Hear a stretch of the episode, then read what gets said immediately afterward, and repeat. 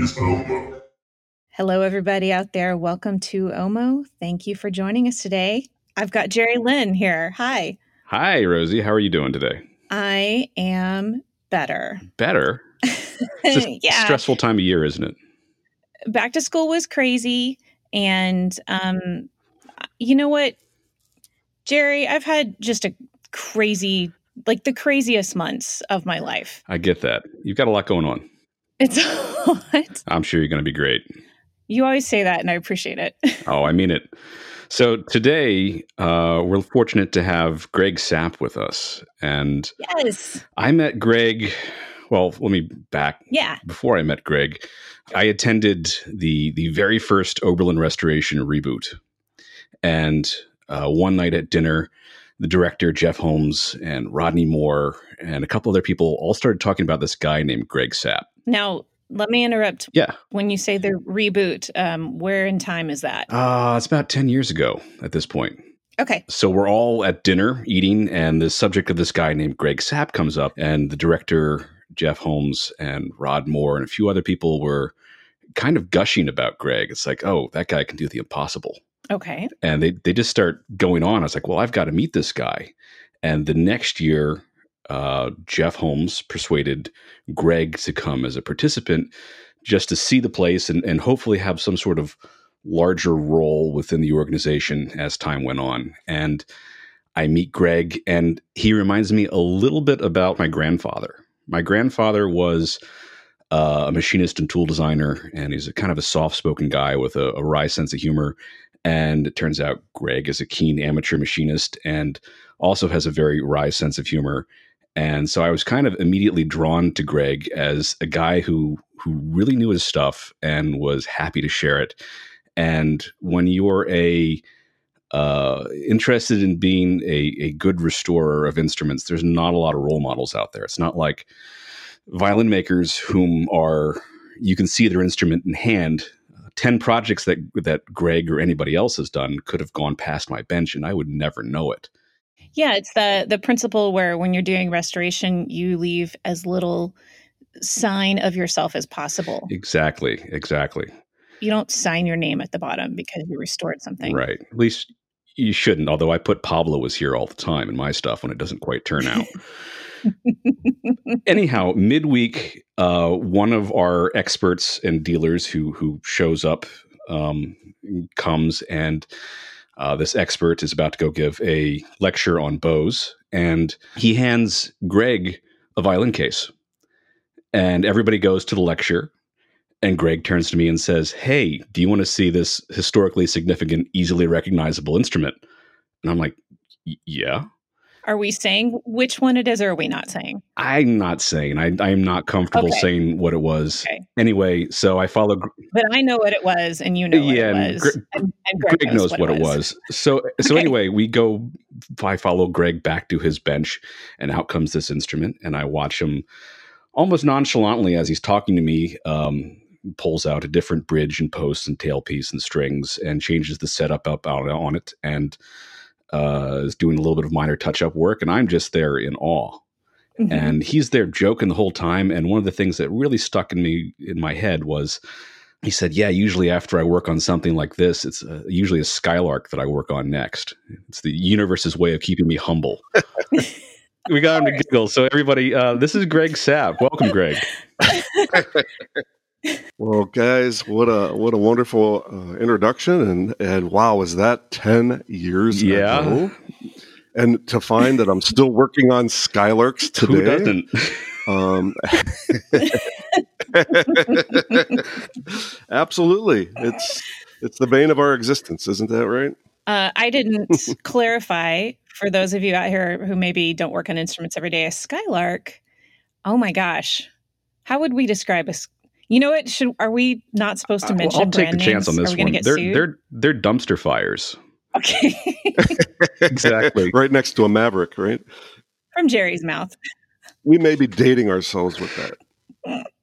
Oh my gosh! So, yeah. Well, good times. You guys. Good times. Yes, Greg and Jerry. You guys are both known for. Uh, of course, you you guys have this uh, machinist quality to you? You like building jigs? I got that from Greg. That's right. Blame Greg. I saw uh, my my grandfather and my dad building all kinds of jigs, whether it's being a wood shop or a machine shop. And I had never applied that to violins until I, I met Greg. And it's like, oh, this is totally valid. I can do this. This is great.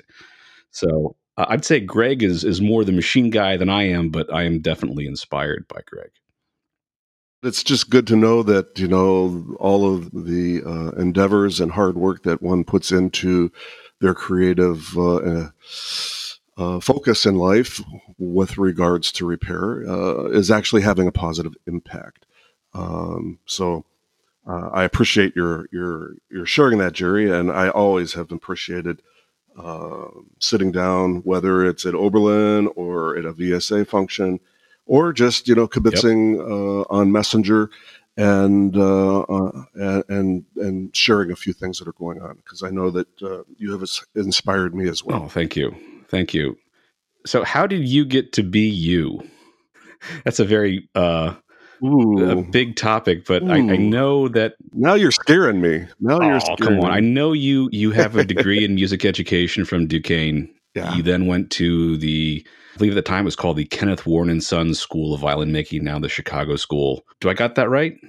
That is right. That is absolutely right. I had a, a music education degree. Uh, I was a string bass player. At that time, it was there were only a few schools um, available if one wanted to pursue violin making. There was this the the American School in Salt Lake City and the Kenneth Warren and Sons School in Chicago. The idea was presented to me that I look for some type of a, apprenticeship program or some shop that might offer some basic training. I looked around in the, I grew up in Pittsburgh, so I looked around locally. There was a, a well-known but near-retiring um, gentleman by the name of Edmund Hertel, mm. who in his day uh, worked in New York, uh, and actually I found out was... Uh, Uh, back in the day of Saccone, um, Hertel was the guy that most cellists huh. went to to have work done on their cellos. So he was a noted um, uh, individual, and now he was in his eighties, and he had retired to Pittsburgh and had a shop there. And uh, yeah, I brought in a, a, a little folk instrument that I had made as a result of some endeavors of my last year in college. And uh, he looked at it and said, "Oh, this is peasant work." Oh, ouch! Oh, yeah, yeah. And uh, you know, this is um, this is a, a craft beyond that, and you know, you, you really need to to find uh, a school to learn learn that craft. So I moved to Chicago in the end of seventy-eight and um, started my adventure into that realm of things. And, um, you know, that was a tough transition for me. I mean, every everybody goes through their, their little phase of life, but that one was a tough one for me. That uh, you know, my, my previous four years, I had been on a full scholarship, a performance scholarship, and was traveling the country with this performance ensemble and just having a, a great time. And now I'm, you know, all the, the funds for this effort in Chicago. And it was just a radical change. So, um...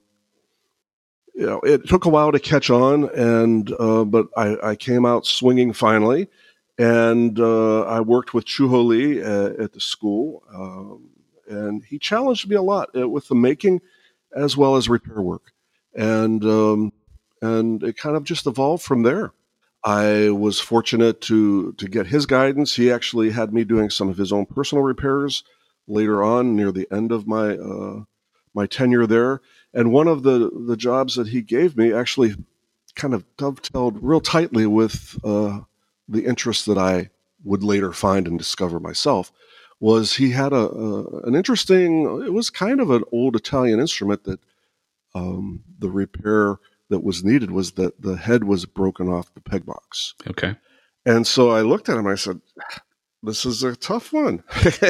You know, there are no straight lines. There's nothing, there's no room for purchase to clamp safely and securely. He said, yeah, that's going to be the problem. And he says, figure it out. He says, do whatever you need to do. So I found a way to make a little device that would be an extension of the fingerboard that that that extended out over the peg box and the scroll. And to that were attached some adjustable beveled shape things to add some some um, resistance and uh, security to the peg box. And then I made a counterform of the, the volute and the profile of the scroll. And before you know it, I was able to um, get this peg box back together. And uh, so he gave me permission, just like you're saying I gave you permission, Jerry, all those ten years ago, to, you know, create a jig or a device or some assistance mm-hmm. uh, to help me achieve this. And and the repair came out remarkably good for a person that, you know, uh, I really knew nothing about repair. I was just learning back then. And, um, you know, I think that was the first thing that, you know, helped my uh, much needed palette to become wet. Did you find that that challenge really sparked an interest? Oh, yeah. When you're making an instrument, it's a different. It is a different um, mindset. Mm-hmm. It's it's a bit different um, in that um, there is a puzzle now. Yeah. And in some cases, an unknown puzzle, you know, uh, a puzzle that you see all the pieces, but how are we going to get all this put back together? Yes. When you have a, a box full of traditional tools and you're weeding through this box of strap clamps and spool clamps and C-clamps and this clamp and that clamp, and none of these things is going to do the job. Um, that's where... you know, my brain kind of starts considering other options. Could both of you tell me some of the more common things that come across your desk that you have to build special apparatus for to do that repair? Oh, for me, it's attaching a piece back on. Um, a lot of times when uh, an instrument gets dropped and a large chunk falls off, that chunk tends to, I'll say grow, but it's not really growing. It's the arch relaxing. The easiest way I've found to get it lined back up and the arch in the right place is to build a jig. So that's the most common thing that I'm using a jig for. Greg, how about you?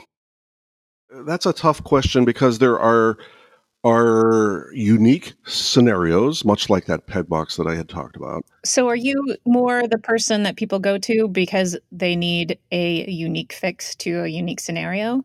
In some cases, I would say that. In other cases, it's just by default, it ends up at my workbench. Uh, I really don't know how it might have gotten there. There was this one cello that was actually at auction. Um, and as it was being presented at auction, there was an accident and it, it was fallen on. And the entire top had shattered. The cello was bought by my employer at the time, Jim Warren, and he brought it back from England. And when I took this cello home to fix it, I the top was in so many pieces that it fit into a small uh, shipping box for a bow. Oh, the whole top, oh, the no. whole top fit into that. and and so, I mean, that's one kind of scenario where a specialized tool, a platform that I created to help facilitate in putting this cello top back together. When my wife and our customers are walking through our shop and she's introducing this customer for whatever reason to the guys in the shop. They get to the back room, the machine room. And she usually turns and says, oh, this is the playroom. and, or, you know, Greg, Greg sometimes is a guy that thinks outside of the box. So he needs extra equipment to get his work addressed. What I have to say to that usually is, yeah, I do end up thinking outside of the box. I think a lot of us in repair have to. But the thing that has to be noted and understood is that many of these thoughts um, really start from dwelling quite a bit inside the box, you know, assessing what our traditional methods are, yeah, and are they applicable? Are they usable in, in a situation like this? So for me, um, I'm real comfortable in the, the setting of making a template, making a jig, making a device. Uh, in some instances, I will put together some, like for that cello, for instance, um, it probably took me uh, longer to put together the jig, this gluing platform, than it did to actually glue back the top mm. to get it into one whole piece. Yeah. So, you know, there is there is a, a, a point at which one has to say, is it really worth it? And, you know, for me, that's where the fun's at. Uh, and secondly, um, it facilitates getting the job done. It's kind of like a, a strange sickness, you might say. It really seems like you would have to have the vision to see the repair completed as you're building that jig. Yeah, absolutely. You've got to see how every piece is going to come together, which I really respect because I have a tendency to just dive in and uh, realize I forgot five things later. Oh, so do I. One of the things that if you study uh, any sort of uh, machining practices with a, a lathe or a mill or a surface grinder, you learn very quickly that your order of operations is king. Uh-huh. How you set up something and how you move through something, it makes all the difference in the world. And I found that for myself, when I started doing that sort of work, uh, building jigs, it all of a sudden made my my restoration chops that much better because I had to think about what comes next. Mm-hmm. You've preached that to me. Like you just, you make a list of the repairs that this instrument needs, and you figure out what order they need to go into. Yeah, absolutely. For sure. That that is absolutely key, and and I support your your thinking in that one hundred percent. Whatever method one uh, might have to go to, it would be it could be their own individual approach, but those critical elements of being able to visualize, uh, if you could visualize in multiple layers, if you could visualize in um, possibly three D, how is this going to look? Like when I when I when I close my eyes and I look at some of these obstacles that I'm looking at, I'm I'm like revolving a you know a, the part in my head. Mm-hmm.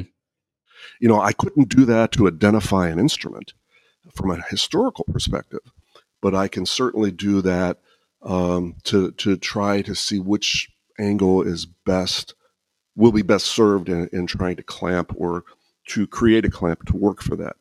A lot of that for me came from some of the uh, endeavors that uh, I, I learned working with uh, people in, in a traditional um, violin repair shop. So it should be understood that I'm not electing to use a power tool because I can't cut it with my hands. That's something that it should be understood. Yes. I think, you know, when people look at, well, somebody's electing to use a power tool, oh, well, they just don't have the chops to do it by hand. And I think that's one of the fallacies that can be assumed that um, that I think creates an uphill battle for people like us, possibly. I don't know. Let's back it up a little bit. You've sure. touched on a subject that we didn't quite introduce is um, when you say use a power tool, a lot of times we see people who work on bows that will uh, use a lathe or a mill to cut a very controlled slot into the head or into the frog. And we don't think anything of it, but the moment we see somebody with a plate mounted on a fixture underneath a mill, red flags go up all over the place and everybody starts crying, no, you can't do that. Yeah. And you're one of the the first people that I saw that did it in a way that was, not only was it extremely safe, but very controllable. And so I think that's kind of the elephant in the room right now that we kind of skirted around and started talking yeah. about using power tools. Yeah. So let's let's back up sure. a little bit. Sure. And uh, what are some of the things that you've done that have made people go, oh my God, you shouldn't do that? Well, yeah, that could be a whole nother podcast. We're not even talking to Mel either, you know, so it's no, she's she's she's wise. She's not even around. She'd be laughing. You'd be hearing her laugh in the background. One of the things I want to know is who and where was the delegation of experts that agreed that the bandsaw and maybe a drill press were the only acceptable tools that might be considered usable in our trade? I mean, that's an interesting paradigm right there. Strad didn't use a bandsaw. Yeah. He certainly didn't have a drill press. From what I understand, the bandsaw was uh, invented in England in the early eighteen hundreds. So shops in those days might have collected a lot of things that needed cutting and then sent to the shop unrelated to their shop because this was new technology, and sent off to have a lot of mass cutting done for them. And the bandsaw really didn't take on its own until the mid eighteen hundreds, when a woman, a French woman, developed the what we understand as the modern welded blade uh, that gave more flexibility and more uh, dynamicism to how the tool works. So I want to know how that somehow was like the end of the flat world, where the bandsaw uh, and the drill press stood at this precipice, and then the world of the violin maker just dropped flat off from there. I'm not sure why people really react the way they do. I think it's a very subjective thing. I think in some ways, maybe everybody reacts a little differently and for maybe different reasons. Well, guys, let's talk about what specific things you guys are using. So I I have a shop where I actually go down to Jay's to borrow his bandsaw. Like, I don't have a lot of heavy power tools. So tell me about your setup, what you guys are working with. Oh, boy. I'll start because mine's a much smaller collection. Okay. Besides bandsaw, I have uh, two lathes, um, a very tiny one and a much larger one. And I've got a, a, a milling machine, an old school manual milling machine. And I have uh, the, the new thing that I guess it's not all that new. My machine was made in nineteen ninety-nine, uh, is a Roland M D X twenty uh desktop C N C router that will do an area of about two hundred by three hundred millimeters. This is the star of your Instagram, I would say. Oh, yeah. I hope I can describe this correctly. You have an exact piece that you need carved a certain way to fit a plate. And the traditional way would be you chalk fit that thing for days. However, with this machine, mm-hmm. you can get a really precise measurement and let that machine work all night long. And the next day you've got a precision piece. Well, it's it's more than just the machine. Okay. I'm using first a three D scanner. Uh, I'm using a structured light scanner made by the, the now defunct David company that I'm using to take a picture or a series of pictures of the damaged area. I am then creating a three D model of the reverse image of the damaged area in a variety of programs, whether it be a C A D program or a three D modeling program. I am then exporting it out from that into a, a C A M program, or computer-aided machining, and then that produces a file that my machine can then mill out. And um, dependent on the size of the object, it might take a few hours, it might take a day to cut out uh, the exact piece I need, and at which point, after it's it's ready, it will click fit into the damaged portion. Just so cool. It's not necessarily faster than doing something by hand, but it's far more conservative. I would add in a big way. I mean, there are alternative ways of pressing in soft tissue uh, into those voids, mm-hmm. but in to some degree, in going through that process, you're deforming the originality of the the, the areas that you're working at. Uh, so you are, in a way, uh, changing um, what was what was originally there. Uh, when you scan or use a, a probe to gather that information and then create that in a computer software, the inverted or image uh, mirror image of that, and then with one of these machines that Jerry was describing, uh, create that part where it, it it just fills the void almost seamlessly. And it's it's one thing to fit a patch by hand and chalk fit it in a traditional sense that is uh, over an expanse uh, and has a very easily be, easily seen surface. Uh, but these are surfaces that look kind of like, um, how could we say, like like... you know, some out-of-world... Topographical maps. Exactly. A topographical map. Mm-hmm. Very oblique angles. Nothing makes sense in terms of there's no symmetry. Everything is just randomly torn. So pieces of wood chipped out, yes. or worm damage. Yes, absolutely. It's just kind of a mystery as to where the holes are sometimes. It is. Well, if there's worm damage... Uh, go ahead, Greg. No, you're, you're, you were fine going down the worm damage. I mean, that's a, that's a whole... down the wormhole. Yeah, there yeah. we go. Climb down that wormhole. Um, I think we are climbing into a wormhole here, but um, that's okay. It's a conversation, I think, that is much needed. Um, but these these tools uh, are doing something that to attempt to do by hand um, would probably render more damage to the original instrument than we would want to have. Uh, another scenario is a, a traditional patch, yes. let's say one that might be used to reinforce, say, a broken button on a back. I've done one of those. There you go. Uh, so that you make this connection, you need to find a stable means to keep the instrument from... Yeah, um, I just used Jerry's jig. It was awesome. Jerry's jig. Which was Greg's jig. Oh, I used your jig. No, it was Jerry's. He he bought and paid for it. No, we're cool. Um, yeah. So, but but that's the one part of it. Okay, so you get that part now um, of the button being a very, very um, difficult uh, item to clamp back into place in a very controllable fashion. Yeah. You've, you've got to take the violin almost completely apart and then excavate do, like behind that button.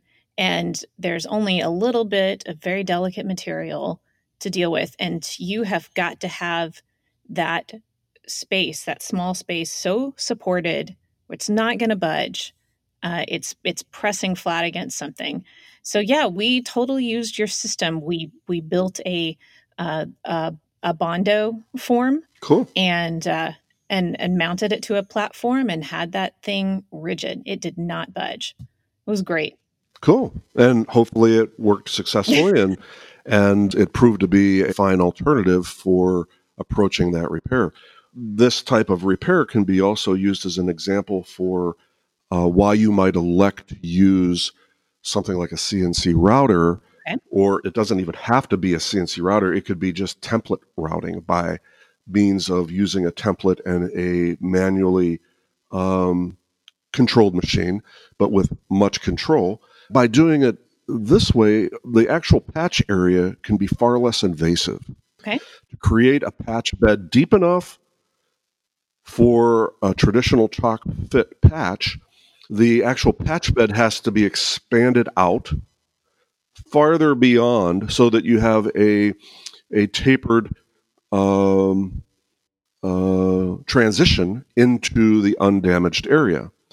Whereas there are ways to do this in a much more condensed format, um, having to take away less original wood, and you still get equal to, I believe, uh, reinforcement for the repair of a button in that case.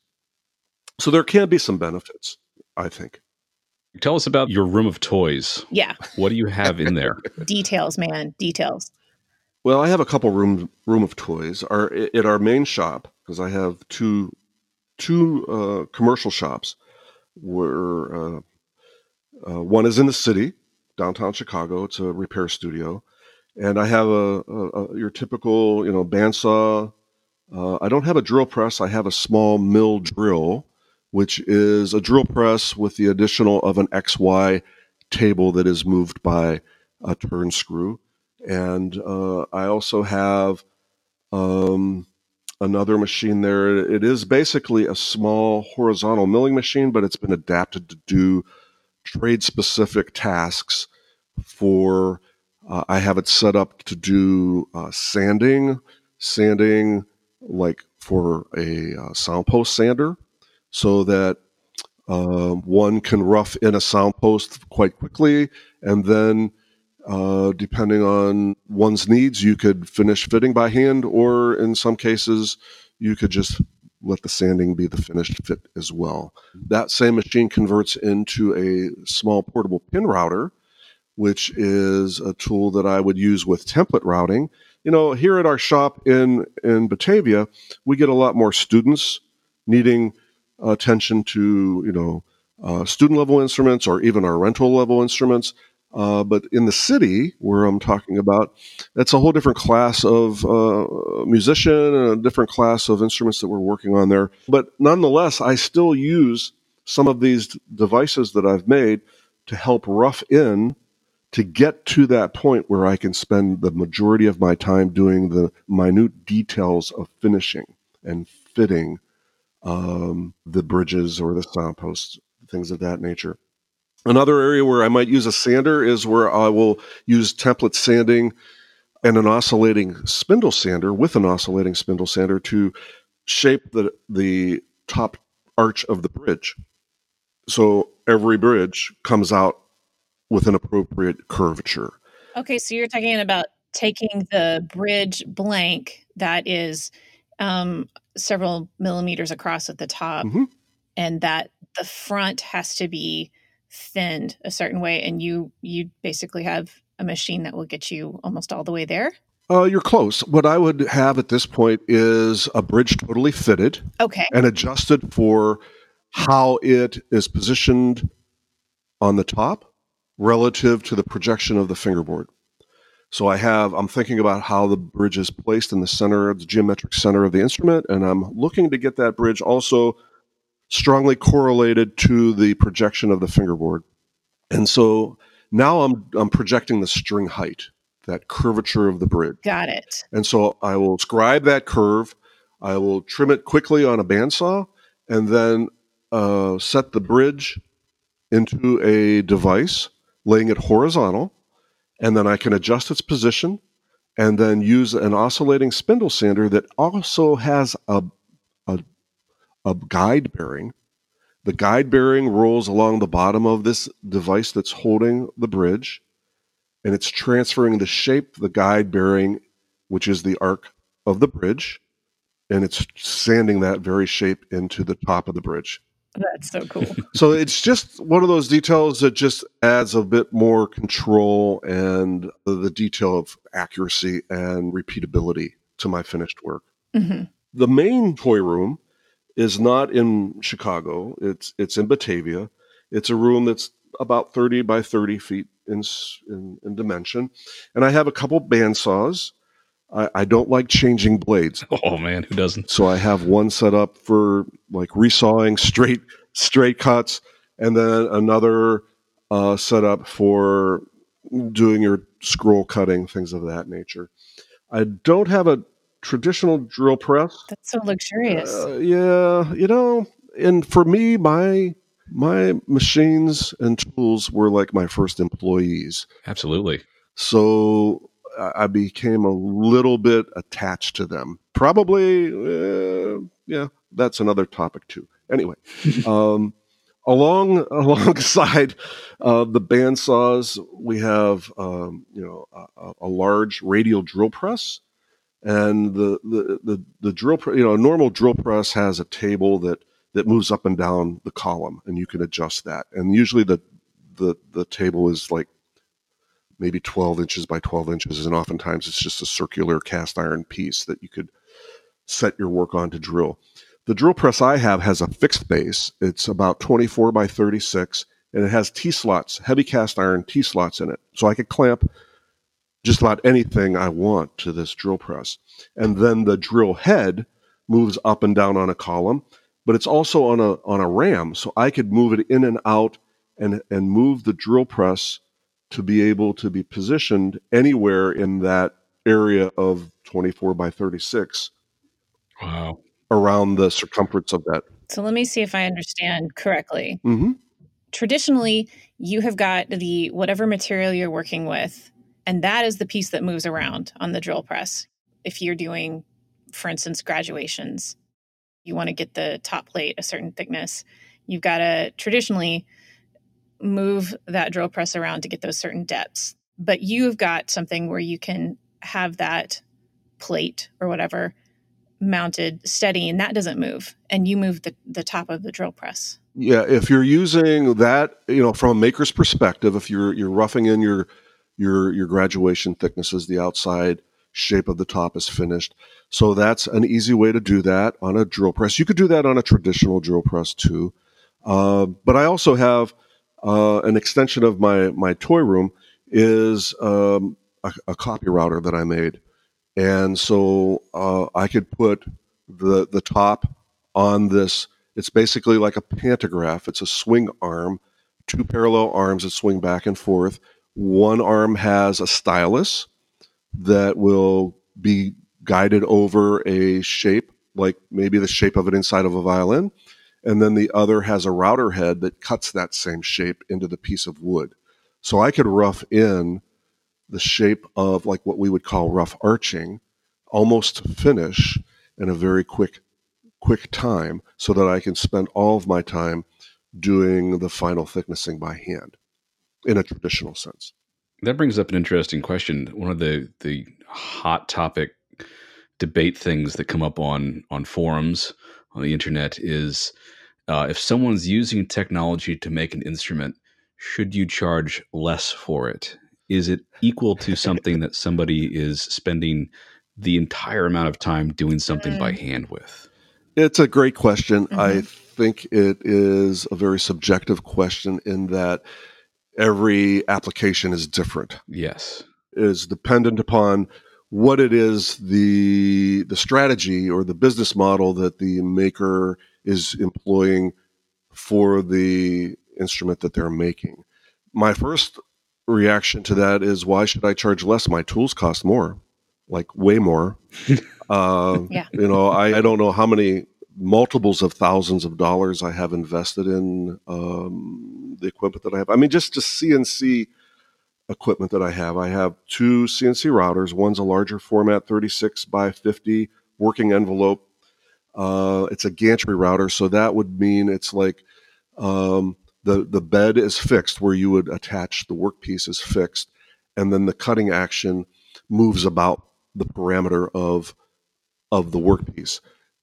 The smaller one is the same format, uh, but between and then I have a, a fairly large format two-axis um, C N C milling machine. So this is designed to to mill aluminum or brass or steel or something, like jig making, the ultimate jig making tool. Yeah. That machine itself weighs about twenty-four hundred pounds. Wow. Um, so between those three machines, to go out and buy, uh, I would have an easy thirty-five or forty thousand dollars just in those three machines. Um, but you know, I'm a maker guy.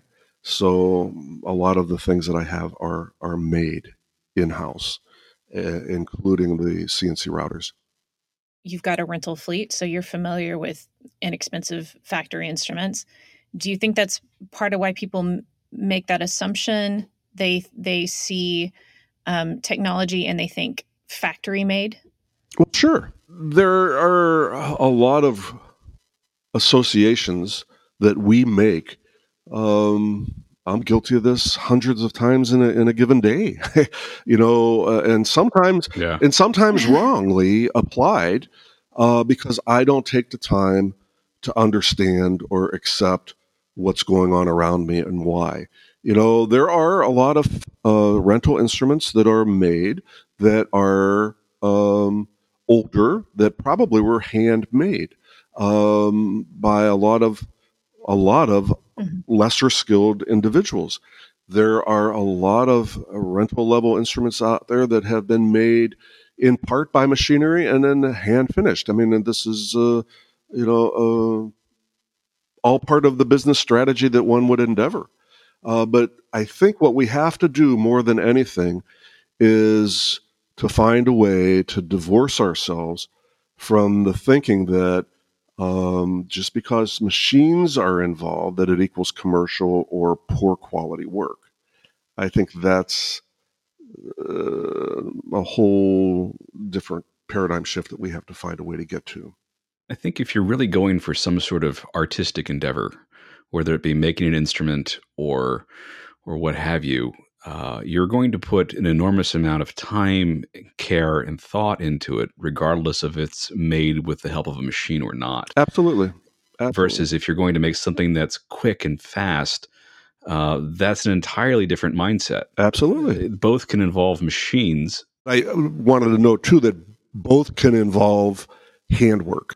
Yes. And maybe even all handwork. Yes. Um, sorry, I didn't mean to, to overstep my No, look at all the, the you know, we've all seen videos on YouTube of, of violin factories in, in China where you have hundreds of people just cranking out stuff. Mm-hmm. And just because it's done by hand doesn't necessarily mean that it's great. Exactly. Exactly. I got a a spooky question. Do you think that it's because people associate an aliveness with their instruments? People think that there's like a, a soul infusion when you make an instrument. Uh, whether they believe that is actually true or not, maybe that's part of um, the way that we look at instruments. And then to think that there is more of the hand of a machine takes some of that mystery out of it. Ooh, well, I have similar thoughts about my car. I could agree with both. My car just died yesterday, so uh, I have to have it towed in to have it assessed by a computer. I definitely, I definitely agree completely with what you're saying, Rozie. Um, these musicians have this connectivity to their instrument. It is an extension of their soul. Mm-hmm. I recently finished a repair. In fact, I, I um, shared this repair at the recent Oberlin uh, workshop where a cello had been previously repaired totally by hand. And that repair left the instrument unusable. It had added in thickness to the top almost three millimeters of an uneven raising of the top platform. Mm-hmm. And And in so doing, finished the repair in a uh, way that it trespassed the originality of what little of the edge remained. This woman, who is a principal cellist of a major metropolitan ballet company, was not able to play the, her cello anymore. She completely felt like the instrument was stripped of its soul. She could not perform on it. So it was brought to me. And I used um, quite a bit of technology in following through on this repair. And I was able to restore it, which apparently was quite successful. She knew all along that I was going to have to create a, actually my large format C N C router just to facilitate doing her repair. She was aware of that. Not a problem. Mm-hmm. Um, when this woman flew up here to pick up the cello and she played on it, she was in tears. It was quite an emotional experience. Aww. And not one of those tears was shed because she felt that I violated or trespassed the uh, integrity of the instrument because it was touched by an automated machine. Um, it was because she really felt that the, the soul had been restored. Isn't that the best feeling? It's a fantastic feeling. It was a great feeling. It was a great feeling. And I think that's why we're here as repairmen. In part, we're here to elevate the thinking of what we can do. Certainly, we want to strive to do things better every day. I think, you know, that's my goal. It will be a little bit better. But my ultimate goal is to be of service. Mm-hmm. Mm-hmm. And the better I can present my customers, Uh, whether it's on a retail basis or on a wholesale basis, uh, with the best level of work that I can offer, uh, what better thing can I, uh, you know, at the end of the day, if I fall short, at least I know I did my best. And I think that's really um, what it seems to be all about. Absolutely. Well, once again, Greg Sapp has been our guest today. Greg, if people want to know more about you, uh, you've got a website, gregory sapp violins dot com. Did I get that right? Uh, just Sapp Violins. It's plural. Sapp Violins. Okay. Yep. Yeah. Thanks, guys. You've been great as hosts. Thank you, Greg. Thank you. Have a lovely day, guys. Thanks. You too. Y'all take care. All right. Take care. Bye. Bye. Yo, yo, what up? It's your boy, Mom Phillip from Las Vegas, Nevada, and this is Listener Feedback. Hey, guys. I've got with me both Chris and Jerry. Hey, Rozie. Hey, Rozie. Hi, guys. We did have somebody approach us about our thoughts on the master and apprentice relationship, but they ultimately backed away. Mm-hmm. I just want to reaffirm, we don't want to be the last word on this. If mm-hmm. you've got, if your experience has given you different thoughts on the matter, we want to hear from you. I don't think we've got all the answers. We want to know what you think. Yeah. Well, I mean, I'll just call Antoine out. Uh, he called from the Chicago School, and he was like, "And now I have, I have to give you shit." And it was because he was saying that um, master apprentice. My my opinion was, if if you can find a way not to go to school, then you take a step past a lot of the the basic rigmarole. Um, if you are already good enough to step past the basic rigmarole. And uh, Antoine's point was that um, you can't replicate the community of the strengths of your peers, which is possible at a making school, and that he feels like his experience at a school was much, much richer. Um, and he learned more broadly in ways that were unexpected because he got to sit between uh, makers who who are, are really fine makers and influenced him. That's an excellent point. Yeah, it's a very good point. It's a good point. Okay. Well, guys, the most common thing that we hear from people is more just a general remark. They'll say the imposter syndrome episode really hit home, yeah. or the neurosis episode really hit home. We relate to that. And for you guys, Chris and Jerry and me, we we started this Gosh, we started working on this about a year ago now. Feels like forever. Yeah. Yeah. In a good way. So I just wanted to check in with you guys. Let's uh, let's do a, a mental health roundup. Let's see how we're doing. What's our theme music for this? Rawhide. No need to understand them. They're rope throwing random. Soon they'll be Lutheran far and wide. So, Jerry, how you doing? I'm doing pretty good right now. Probably my low point was right after we started this. Yeah. I just took on the project way too much. Mm. Yeah. When we started Omo, mm-hmm. uh, my, my low point for the year was probably right after that. Not necessarily to do with Omo, but I was just taking on uh, way too much stuff. I was trying to be too accommodating. You were starting a business. I was starting a business, and I didn't necessarily understand that. Well, I did understood that I'm only one person. But I really didn't understand that I was only one person.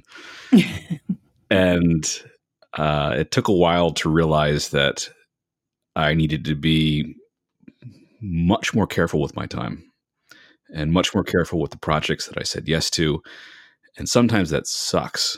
Like I just said no to a a, a good friend with a, a very fancy cello that he wanted me to work on, but the time frame wouldn't have worked out. And I've got all this other stuff to do. So learning to say no is something that I've been working on, and it's really hard. Yeah. Yeah. Are you working on your furry squirrel outfit for the convention? Is that why you're so busy? Oh, that's done. Yes. I'm sorry that it, I sometimes, a lot of times when I joke, it comes out as if I'm diminishing others, and I'm not. I just can't help it. We know. It's okay. All good. So do you feel like you're handling it better now? You had to catch your stride in how to say no? I am handling it better. Whether I'm handling it as good as I can be, I don't think so. It's always a learning process, it seems. And I am no different than anyone else as far as learning what my limits are and who I want to be. I can't be all things to all people. Oh, come on. You got the voice. You got the looks. Come on. You're in a different scenario than me and Chris, mm-hmm. because you work mostly by yourself all day. Yeah. Um, yeah. And not to say that you, you're not a social guy, because apparently everybody calls you for all the things they're working through. Yeah. But is is that something that you do well? Do you thrive in that environment where you are sitting by yourself for long stretches? I, I do and I don't. I think the hard part is uh, even though my shop is not located in my house, I don't leave the property where I'm at. Yeah. And so there's a question of of self-worth of getting up and leaving the house to go do something. And even though I'm commuting twenty steps behind my house, I still don't feel as if I've really left. So it's not so much the the isolation as it is the psychological impact of just not going somewhere. Oh, I get that, man. When when my workshop was off our courtyard in Nebraska, I found that putting on comfortable dress shoes and a button-up shirt, yeah, r- rather than putting on my Birkenstocks and an yep. Iron Maiden t-shirt, yep. made me healthier to go oh, yeah. that twenty feet to work. mm. Yeah, mm-hmm. I, I've definitely had to learn that. Not necessarily the fancy dress shoes, but dressing like you're going to work, even though you're working from home, has been a huge boon. And it's helpful when somebody from the Rotary Club drops by too, and I, you know, my tattoos aren't yeah. out. That's that's yeah. nice.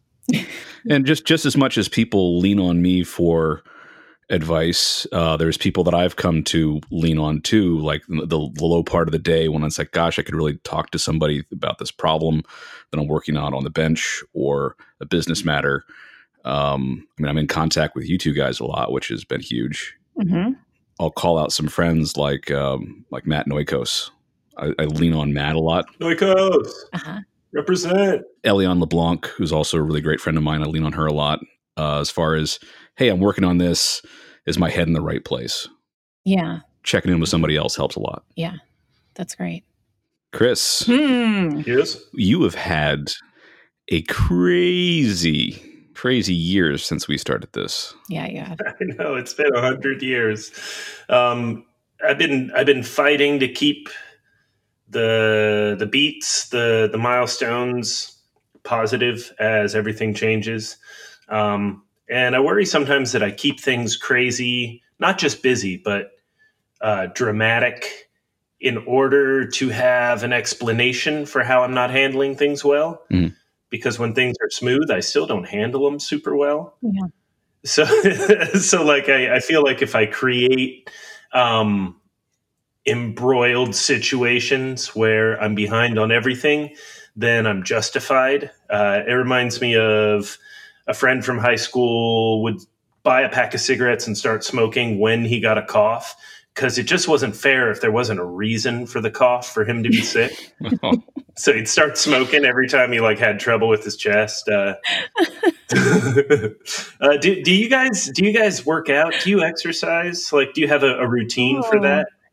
I intend to. Yeah. I, I do have a routine of walking my dog, and when I am in a better place, I will do a little bit of yoga in the morning. That's just great. Just to like keep those muscles loose. And and uh, I had to make that a priority for those long seasons, not just not just for my mental health, but because uh, I'm wearing out my, mm. my back mm-hmm. doing this stuff. And and I had to learn that uh, I've got to keep these uh, all these joints and muscles moving, or I'm gonna I'm gonna be in a bad way.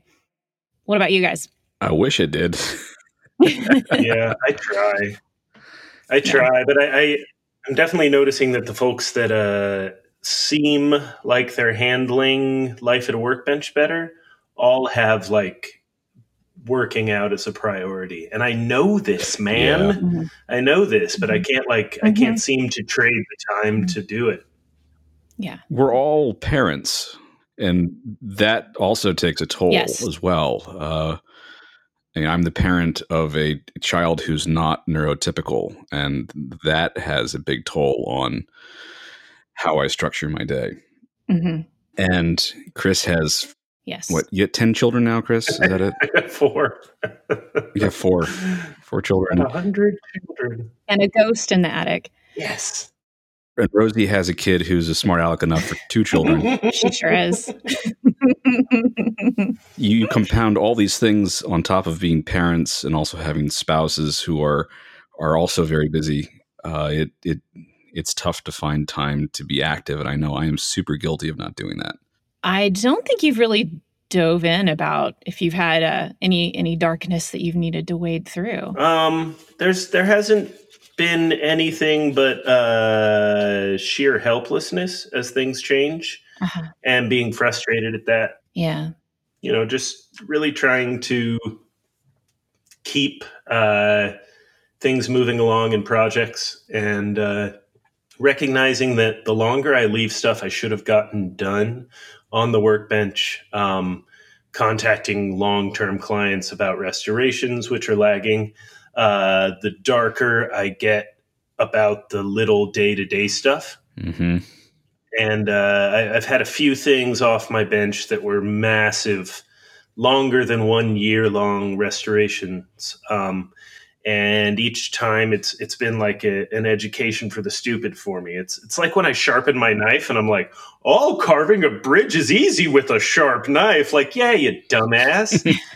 it's, it's the same thing with like the dark moments. Like mm-hmm. when I actually just make the time to buckle down and finish the thing which is hanging over my head, which I made mistakes on, or I'm not handling my time well enough because there's a lot going on and I have a family, that suddenly there's pressure lifted off that I didn't know was there. Uh, I, I delivered a, a seven-string viol back to a wonderful lady named Anne Lazaridis, um, and she handed it to me fifteen months ago uh, in the ensemble she was playing in.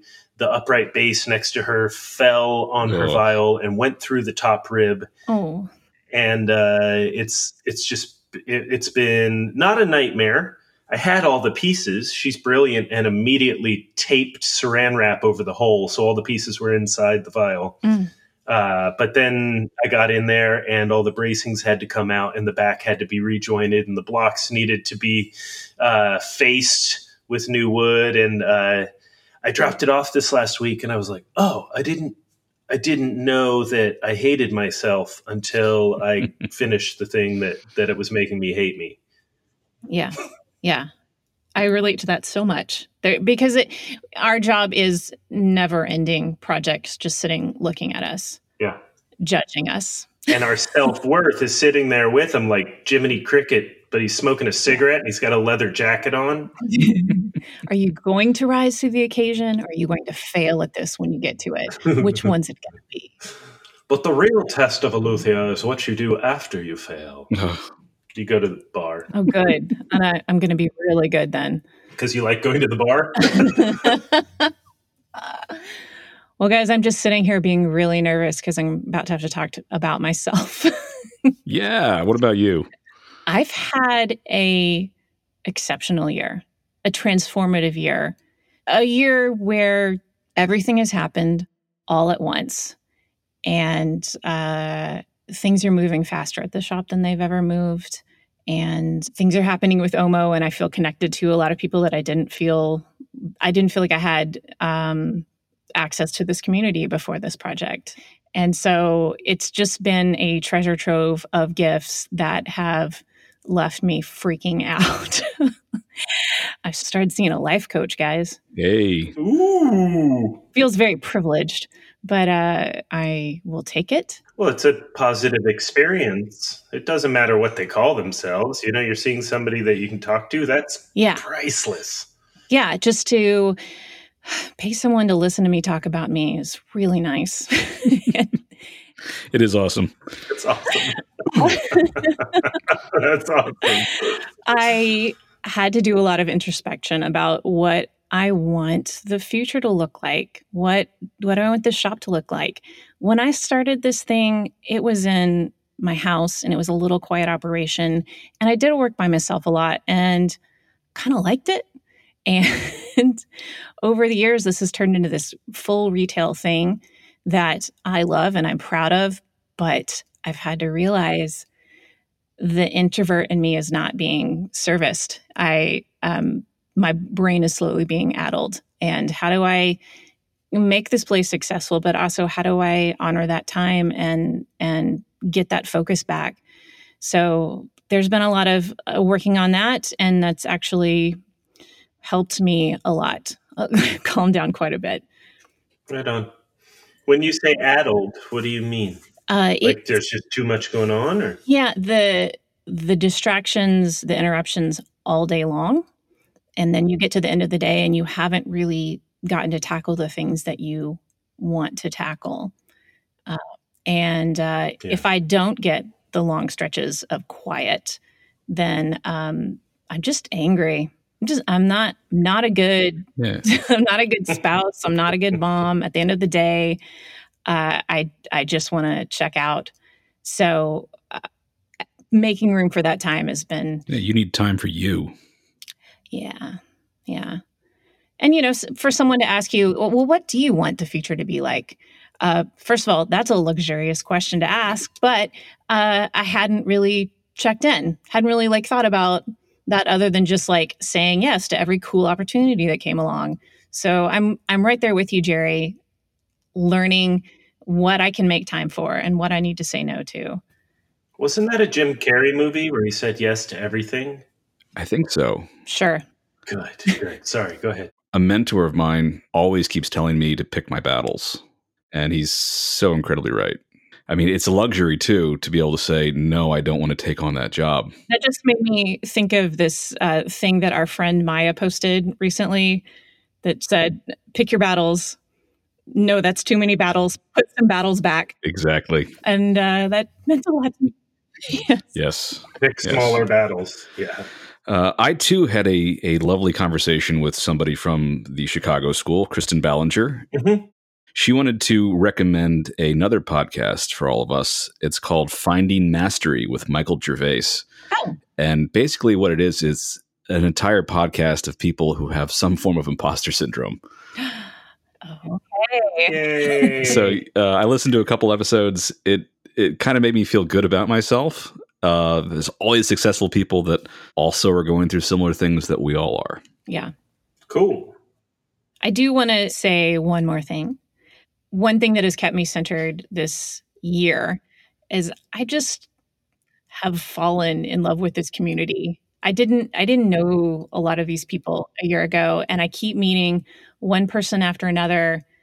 They're so nice. They're so cool. They're so interesting. Um, everybody's got great stories and is a deep thinker, and I am just blown away by the talent and the graciousness of the people in this field.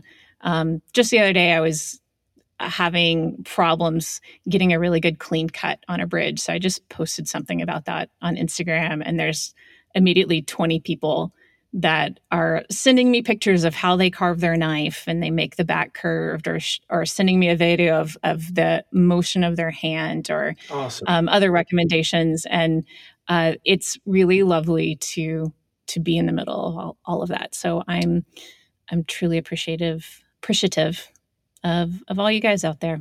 Yeah, I think sometimes like it, if I was in another discipline, would everybody be just as great? Like, is this just human nature? And I, I really think that uh, it's not, and that the sort of person that gets into the the jazz of making things with your hands and and becomes expert at it um, is a special type of fool. I enjoy those fools. Yeah, me too. This is Missus This is this is Missus This is and this is Dakota. Dakota. Guys, uh, I've noticed that there is a certain love affair with uh, different types of tone wood. And I've been really trying, baby. Go on. Yeah. You know, it just makes me think. Um, Hold back this tone wood for so long. Yeah, that, that luthiers are just really trying to not catcall trees. And if you feel like I feel, mama. Chris doesn't try to not. He just does it. He just goes for it. He just goes for it. Oh, yeah. Like it used to be like I'd drive around and, and seeing members of the opposite sex would be what be dangerous for my driving. And now it's like willows and poplars. And like almost crash because I'm like, oh, man, look at the medullary ray on that son of a bitch. So yeah, if you guys were gonna catcall some trees, uh, what's a, what's some lines you'd come up with? Hey there, Maple. You'd look great as sawdust on my apron. I like my poplar, like I like my coffee, all over my lap in the car. God. Okay, we just lost sponsors. Yeah. No, no. Yeah. But I think that the most important thing we do here is. This is how you catcall anything. Yeah. You cross the street and you yell, I respect you. Yeah. And I know you are doing things that have nothing to do with my wish to open you up to oh the God. Tree. Oh, God. Yes. I'm cutting that. No, that's the good stuff. Hey, hey, Maple. Hey, did it hurt? Did it hurt when you fell from heaven? Oh. Yeah. I, I, hey, hey, Willow, did it hurt? Did it hurt? Because it looks like you hit every ugly branch on the way down. Oh. Oh. That's rough. Ouch. Yeah. Ouch. I'd like to ream you, Mister Tree. Guys, um, I'd really like to tap that tone. Oh. Yeah, I got nothing. I think we should probably stop there because uh, that's about as good as it's going to get. So, well, I, I just want to say one more thing. Your quilting could keep me warm all night long. Oh, that's sweet. Thank you for listening to Omo. Omo was produced by Rozie Deloach, Chris Jacoby, and Jerry Lynn. Music is by Invoke Sound. This episode is edited by Jason Peoples. Like the show? You can like us on Facebook or follow us on Instagram at Omo Podcast. We'd love to hear from you. Reach out to us with your thoughts, questions, or ideas at mail at omopod dot com.